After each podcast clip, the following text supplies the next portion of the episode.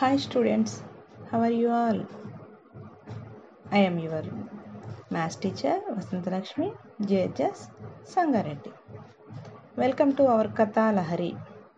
Today I I am going to tell you uh, one story Wise Old Furry.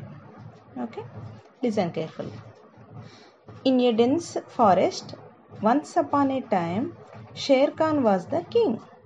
He was a rude king, but since he had to rule the forest, he could not kill the animals of his own kingdom.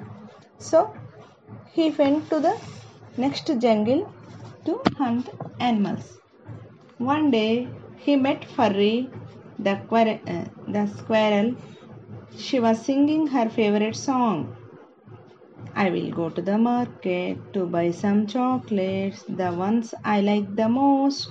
I will hide them from the ghost. Sher Khan asked Furry why she was so happy. She said, I have got my nuts for winter. You too better start looking for your food for winter. Winter is starting soon and none of the animals will get out of their homes in winter. Sher Khan laughed. It may be difficult for you to get food in winter, but it is not so for me. Furry tried to explain to him, but he ignored her advice. So Furry went, went on with her singing. Soon winter came. The snow started falling all over and it, it was too cold to get out. Sher Khan grew weaker and weaker day by day because he did not have any food.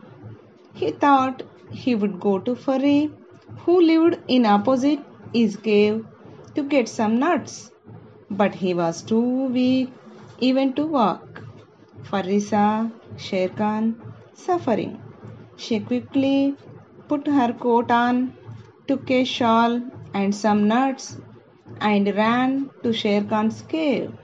She covered his body with the shower and gave him the nuts to eat.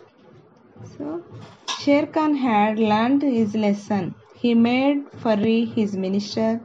He always took her advice. So, moral of the story is early bird catches the worm. Okay, bye.